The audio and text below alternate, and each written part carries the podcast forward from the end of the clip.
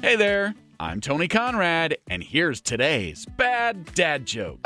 Did you hear about the guy that was found guilty of overusing commas? The judge told him to expect a very long sentence. and that's today's bad dad joke of the day.